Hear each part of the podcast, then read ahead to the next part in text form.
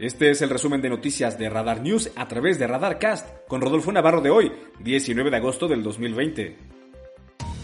Internacional. En el reporte diario del COVID en el mundo, más de 22.12 millones de personas han resultado infectadas por el nuevo coronavirus a nivel mundial, según las cifras oficiales de casos confirmados, y 777.966 personas han muerto hasta el momento, según un recuento de Reuters. La pandemia ha puesto al descubierto la difícil situación de los pobres y la gran desigualdad que reina en el mundo, dijo el Papa, añadiendo que la respuesta a la pandemia es por tanto doble. Australia logró un acuerdo con la compañía farmacéutica AstraZeneca para acceder a una posible vacuna contra el COVID-19 que proporcionaría gratuitamente a todos los ciudadanos. Con casi 11.5 millones de casos en total, las Américas representan el 64% de las muertes por COVID-19 en el mundo, dijo la directora de la Organización Panamericana de la Salud. Investigadores cubanos comenzarán los ensayos clínicos de una posible vacuna contra el nuevo coronavirus la próxima semana, según un informe del Servicio de Noticias Estatal Prensa Latina publicado el martes. La potencial vacuna denominada Soberana 01 será probada en 676 personas de entre 19 y 80 años. Estados Unidos informó el martes de 44.091 nuevos casos de coronavirus y 1.324 muertes relacionadas con este, según datos de la Universidad Johns Hopkins. Esto eleva los totales nacionales a por lo menos 5.482.416 casos y 171.821 muertes. En otros temas, la Organización Mundial del Comercio dijo el miércoles que su barómetro de la actividad se hundió a un mínimo histórico, lo que sugiere que el intercambio global de mercancías tuvo una caída récord en el segundo trimestre del 2020, mientras se desataba la pandemia de coronavirus. El barómetro de actividad de comercio de la OMC marcó 84.5, un descenso de 18.6 puntos respecto al mismo periodo del año anterior. En la segunda noche de la convención virtual del Partido Demócrata, nombraron oficialmente a Joe Biden como su candidato a ocupar la Casa Blanca, prometiendo que su elección serviría para recuperar un país devastado por la COVID-19 y para poner fin al caos que ha definido la administración del actual presidente de los Estados Unidos, Donald Trump. Biden dará el jueves su discurso oficial de aceptación del cargo. El miércoles, la senadora Kamala Harris y el expresidente Barack Obama encabezarán el programa de la tercera jornada. Nacional.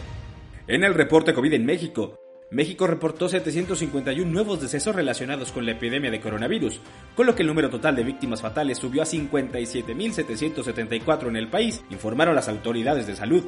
En las últimas horas se han registrado además 5.506 casos confirmados de la nueva cepa del virus, elevando el conteo a un total de 531.239 contagios.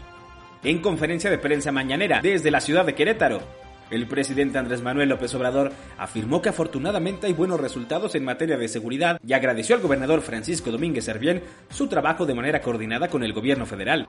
Por su parte, el gobernador Francisco Domínguez Servién acusó que el exdirector de Pemex, Emilio Lozoya, ha pretendido involucrarlo con una bajeza inaudita en actos de corrupción, aportado solo sus dichos que valen lo que su prestigio, es decir, nada, luego de que se diera a conocer un video en donde se observa a dos exfuncionarios panistas del Senado recibiendo dinero de presuntos sobornos.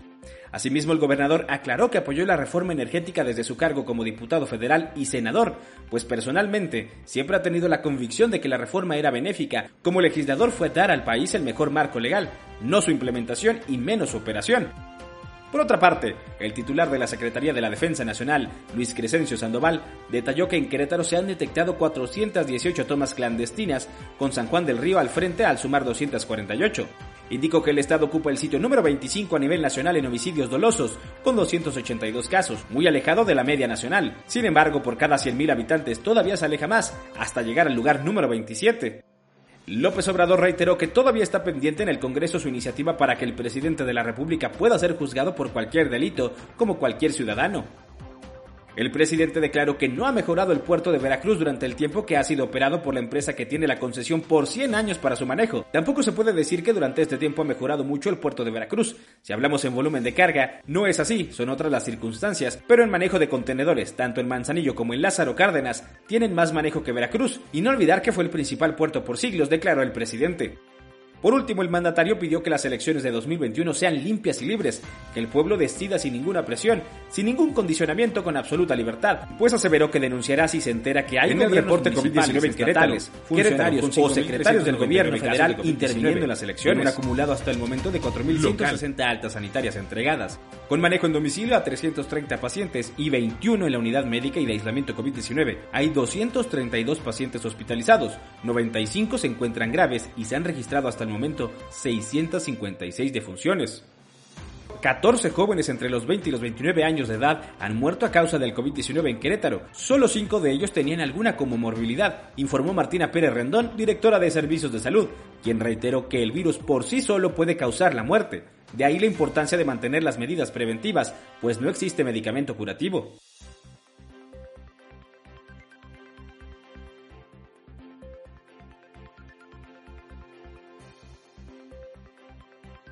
En el operativo implementado por Protección Civil de la capital del estado, realizado del 10 al 16 de agosto, se entregaron 3.500 cubrebocas en el centro de la ciudad y en las inmediaciones de Plaza de las Américas, además de revisar establecimientos sin que se haya suspendido algún negocio. Además de atender ocho reportes de fiestas, comunicó Carlos Rodríguez Bella, titular de la dependencia, quien añadió que cada fin de semana reciben hasta 40 reportes de reuniones o celebraciones.